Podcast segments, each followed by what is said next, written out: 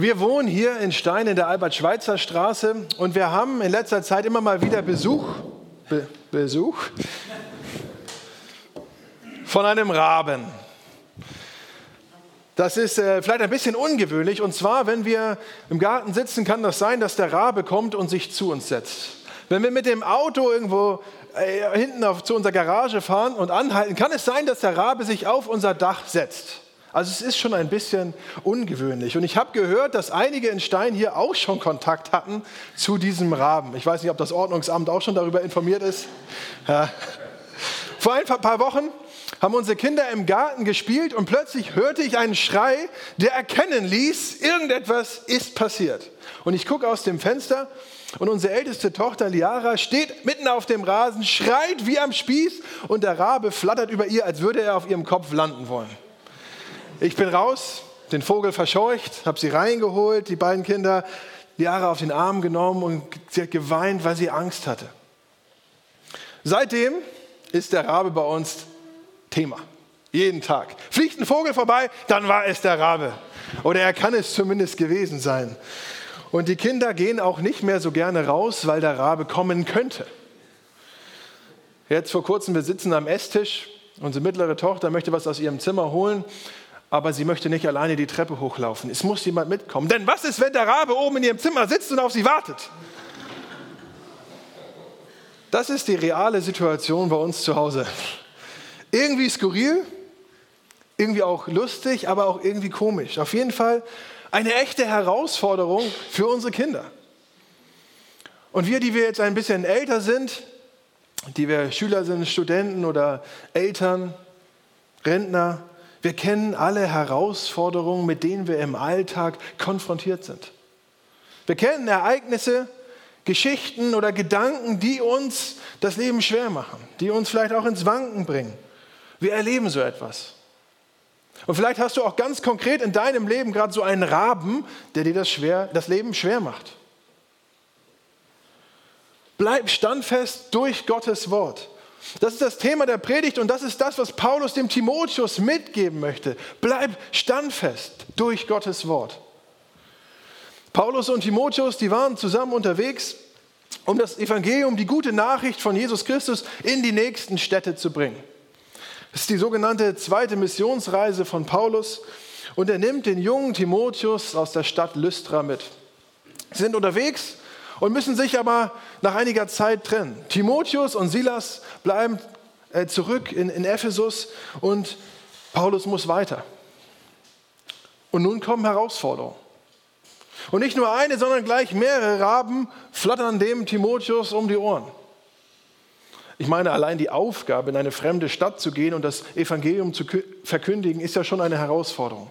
Für Silas und Timotheus aber auch eine positive. Nun kam aber schwerere hinzu. Denn eine Herausforderung lag darin, dass Irrlehrer unterwegs waren, die etwas anderes verkündigten als das, was Paulus und Timotheus den Menschen verkündigt hatten. Sie waren gegen das Evangelium, gegen, das, gegen die gute Nachricht und verkündigten anderes, behaupteten aber in der gleichen Mission unterwegs zu sein. Und dann noch eine weitere Herausforderung. Er hört, dass Paulus im Gefängnis sitzt. Er wurde gefangen genommen und die Verhandlungen laufen nicht gut. Und er schreibt dem Timotheus, komm schnell, ich habe nicht mehr viel Zeit. Mit ihm hatte sich Timotheus auf den Weg gemacht und nun ging es für Paulus irgendwie nicht weiter. Oder wie sollte es denn überhaupt ohne ihn weitergehen? Das wirkt vielleicht jetzt die Geschichte sehr weit weg von uns und von unserer Lebenswelt hier in Stein und Umgebung. Aber das sind taffe Ereignisse, die da auf den Timotheus einprasseln. Und wir wissen nicht genau, wie Timotheus damit umging. Aber wir können aus dem Timotheus-Brief daraus schließen, dass es dem Timotheus eben nicht leicht fiel.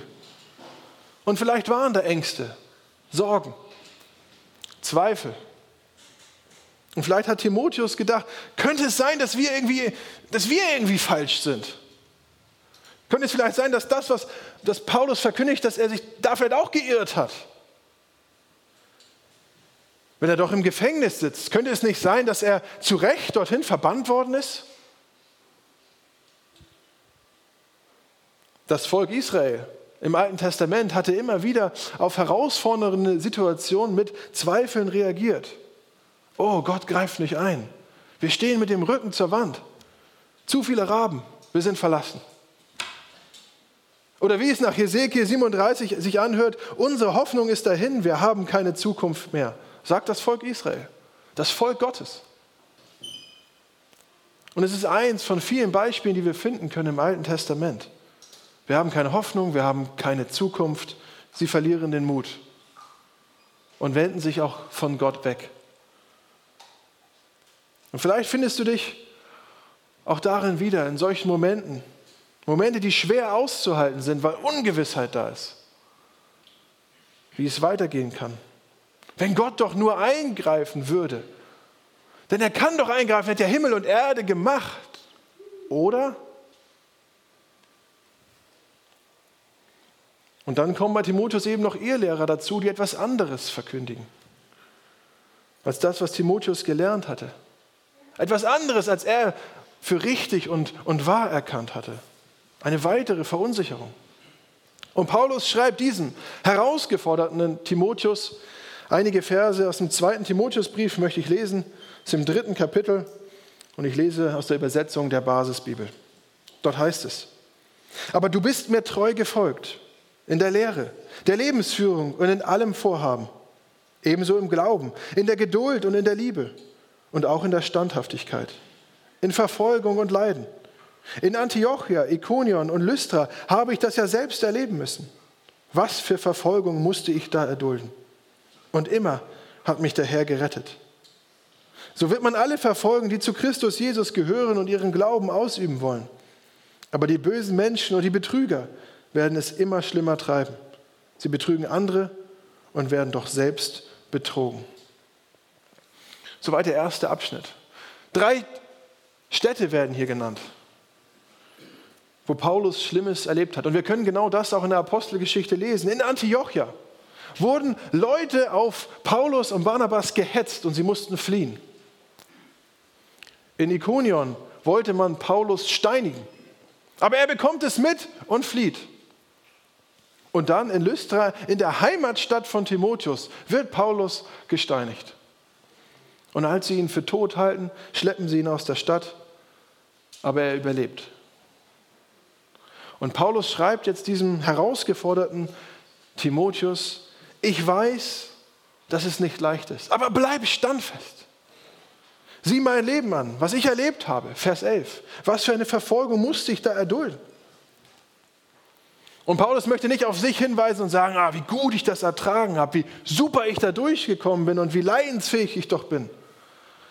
Nein, es ist kein so leichter Zuruf wie Kopf hoch, das wird schon wieder, ich habe es ja auch geschafft.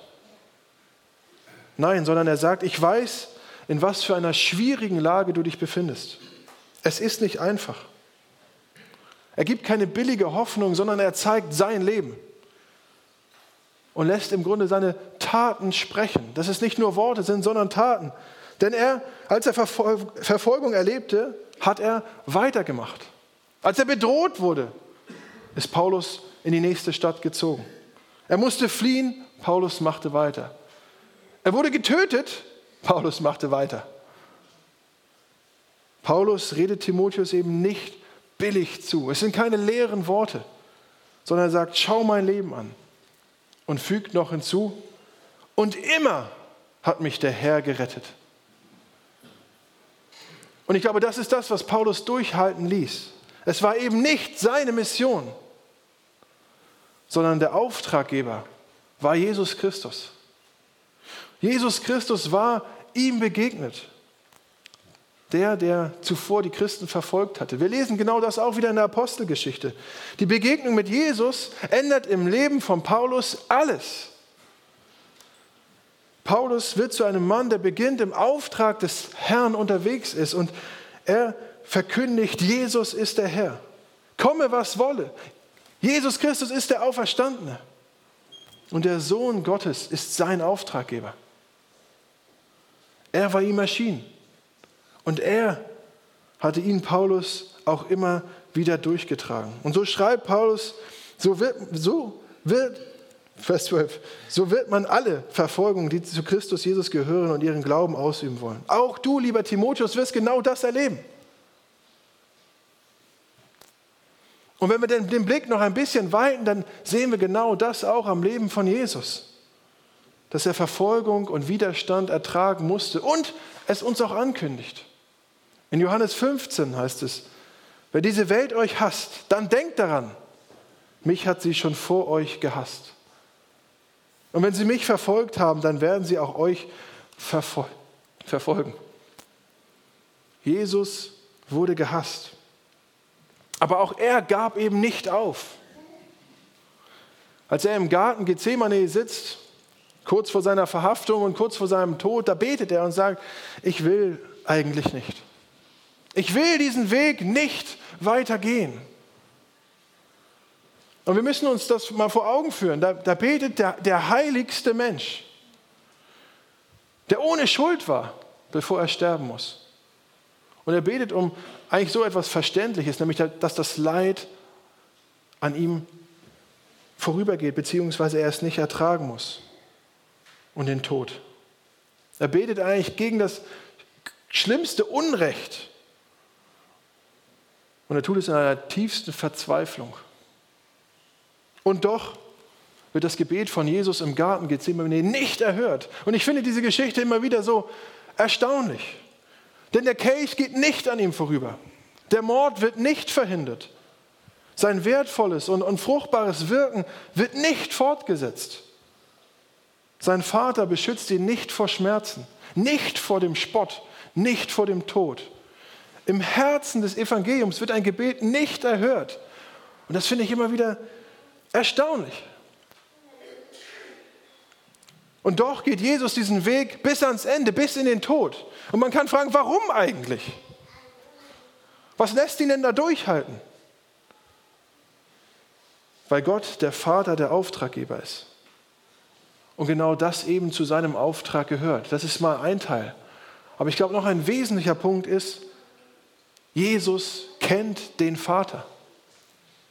Der Sohn Gottes kennt seinen Vater und er weiß, dass sein Vater es gut meint. Und so könnten Paulus und Jesus beide diesen Satz gesagt hätten, und immer hat mich der Herr gerettet.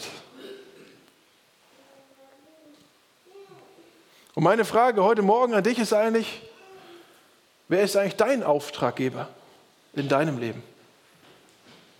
Was ist deine Motivation? Was lässt denn dich am Morgen aufstehen? Was ist dein Sinn des Lebens sozusagen? Und zugegeben, das sind große Fragen für einen Sonntagmorgen. Aber wenn unsere Motivation ist, Gott zu dienen, unser Leben ihm zur Verfügung zu stellen, dann kann er durch uns wirken. Dann kann er Wunder tun. Und dann wird auch Gottes Wille in dieser Welt sichtbar. Denn er möchte, dass alle Menschen zur Erkenntnis der Wahrheit kommen. Und Jesus wusste das. Und er hat nicht gebetet, mach dein Ding, ich bin raus. Sondern er hat gesagt, nein, nicht mein Wille, sondern dein Wille geschehe. Weil er wusste, dass Gott es gut meint. Und trotzdem war es schwer auszuhalten, selbst für Jesus. Und vielleicht ist es auch für uns manchmal schwer auszuhalten. In dieser Welt unterwegs zu sein. Für Jesus unterwegs zu sein. Und durch diese Unterordnung von Jesus mit seinem Tod am Kreuz haben wir Erlösung von der Schuld. Wir hätten am Kreuz hängen sollen, aber er übernimmt die Strafe stellvertretend. Er hat die Tür zur Ewigkeit geöffnet. Und durch seine Auferstehung ist der Tod besiegt. Was für ein Sieg und was für eine gute Nachricht. Und durch den Gehorsam von Paulus und durch seinen Dienst haben wir heute Briefe, die wir lesen können, Gottes Wort, das uns den Weg weist, auch in unseren Herausforderungen. Durch den Glauben von Timotheus ging es weiter in der Gemeinde in Ephesus. Konnten Menschen die gute Nachricht hören.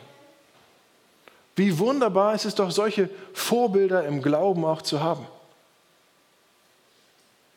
Hast du Vorbilder im Glauben? Menschen, an denen du dich orientieren kannst und die nicht nur irgendwas reden und verkündigen, wo man, sondern wo man die Werte und die Worte auch im Leben sehen kann, wie sie im Gelebten sichtbar werden.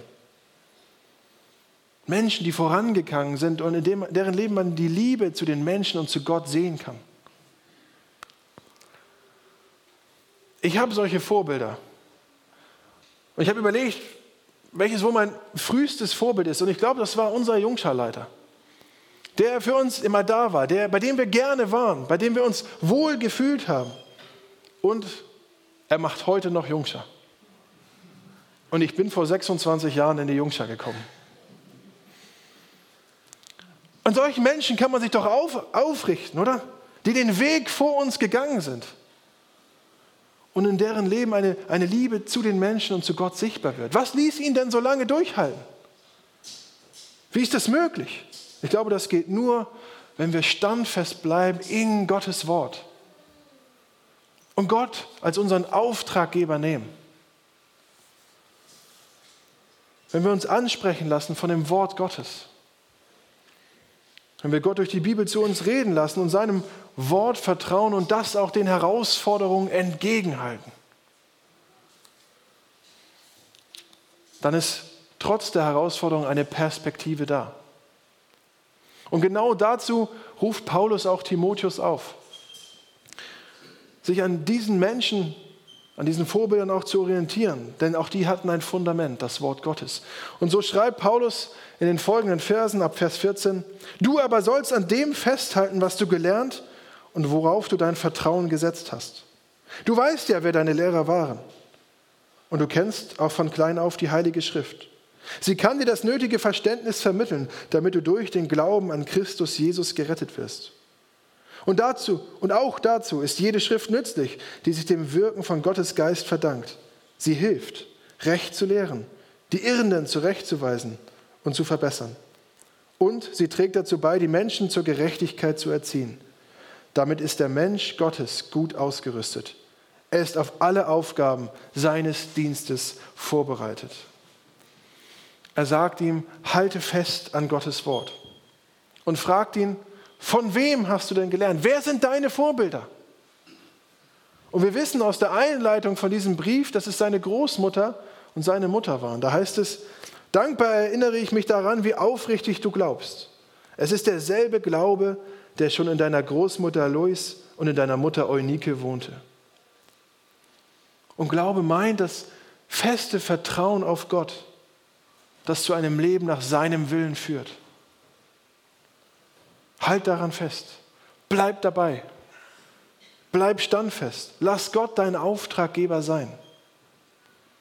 Und hier schimmert ja auch so ein bisschen herdurch, welcher Wert auch in Kinder- und Jugendarbeit liegt.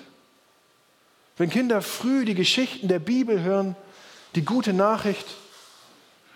In einem Gespräch nach dem Kids-Treff, oder es war vielleicht auch vor dem Kids-Treff hier in der Gemeinde, sprach ich mit meiner, einer Mutter, und wir erzählten uns, wie wir zum Glauben an Jesus gekommen sind. Und sie erzählte, dass sie viel erlebt hatte, Alkohol, Drogen, viele Tiefpunkte. Und heute ist sie mit Jesus unterwegs. Und das Gespräch endete dann damit, dass ich sagte, oh, so eine spektakuläre Geschichte habe ich nicht zu bieten. Und dann habe ich erzählt, ich bin in einem christlichen Elternhaus groß geworden. Meine Eltern haben sich immer viel in der Gemeinde eingebracht waren fast täglich in der Gemeinde, um nach dem Rechten zu schauen oder die Blumen zu gießen oder die Stühle zu stellen oder was auch immer gerade dran war. Und ich war oft dabei. Ich bin da so mit hineingenommen worden, hineingewachsen. Bin so groß geworden in der Gemeinde und habe das immer geschätzt und habe irgendwann mein Leben Jesus gegeben. Und das ist jetzt nicht so beeindruckend. Das ist nicht so eine spektakuläre Geschichte. Und dann sagte die Mutter zu mir, doch, das ist sie. Weil du musstest vieles nicht erleben. Du musstest vieles nicht durchleben. Und es ist toll, dass es solche Geschichten gibt, denn das ist hoffnungsvoll für meine Tochter heute. Welcher Wert in Kinder- und Jugendarbeit liegt, lässt sich kaum ermessen. Aber Geschichten aus Gottes Wort weiterzugeben, ist wahrscheinlich noch wertvoller, als wir denken. Dann möchte ich euch Mut machen, auch euren Kindern immer wieder Geschichten aus der Bibel zu erzählen die Kinderbibel durchzulesen und wieder durchzulesen und wieder. Und das kombiniert mit Menschen, in deren Leben sichtbar wird, was der Glaube sagt. Das wäre doch super. Wo das Leben ein Zeugnis ist und die Echtheit des Glaubens deutlich wird. Das wäre großartig, wenn wir solche Vorbilder haben, aber auch wir zu solchen Vorbildern für unsere Kinder und für die nächste Generation werden. Und Paulus sagt, bleib genau bei dem, was du an denen gesehen hast und was du gelernt hast. Bleib bei der Schrift und gehorche ihr. Es ist Gottes Wort. Und alles, was du gelernt hast, ist wahr. Und darin lernst du den Vater kennen. Den Vater, der der Auftraggeber von Jesus war. Derselbe Gott, der Paulus hindurchgetragen hat. Und so schlägt eben Paulus den Bogen zur Schrift, zum Wort Gottes, zur Bibel. Halt daran fest.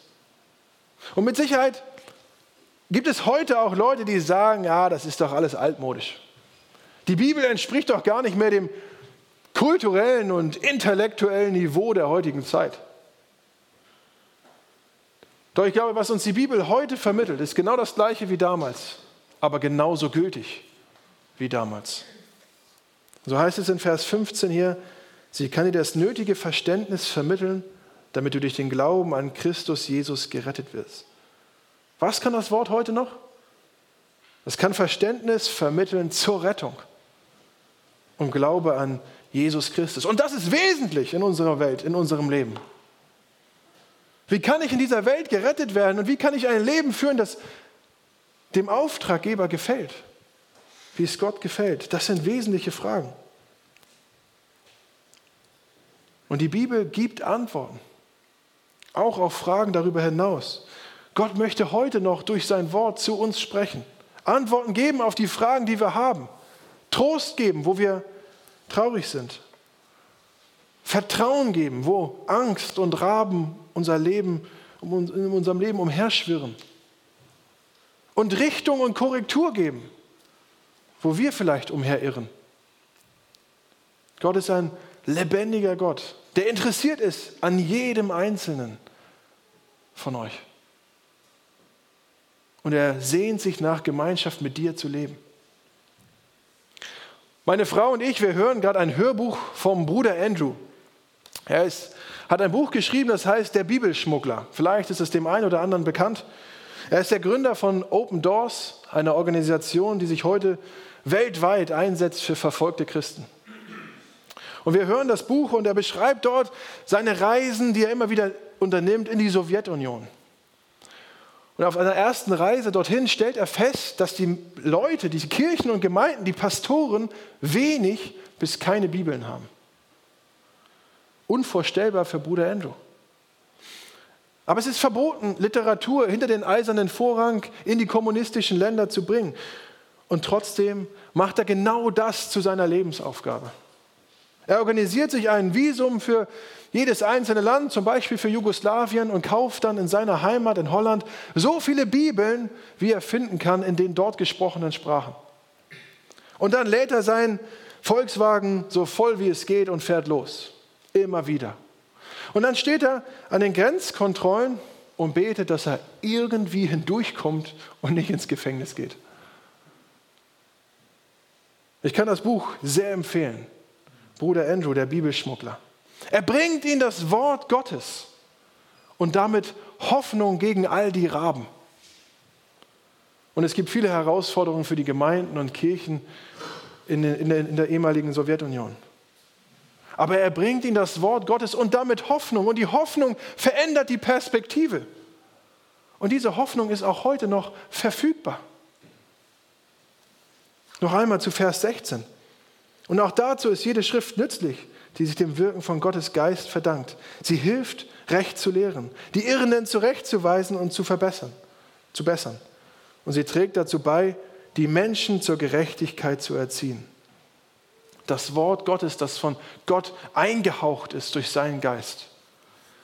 Und mit jeder Schrift ist, sind die Bücher des Alten Testamentes gemeint. Zur damaligen Zeit war ja das Neue Testament noch nicht fertig. Aber es sind die Bücher Mose, die Propheten, die poetischen Schriften. Aber auch Paulus zitiert aus, den Evangelien, aus dem Evangelium, erkennt es als Wort Gottes an.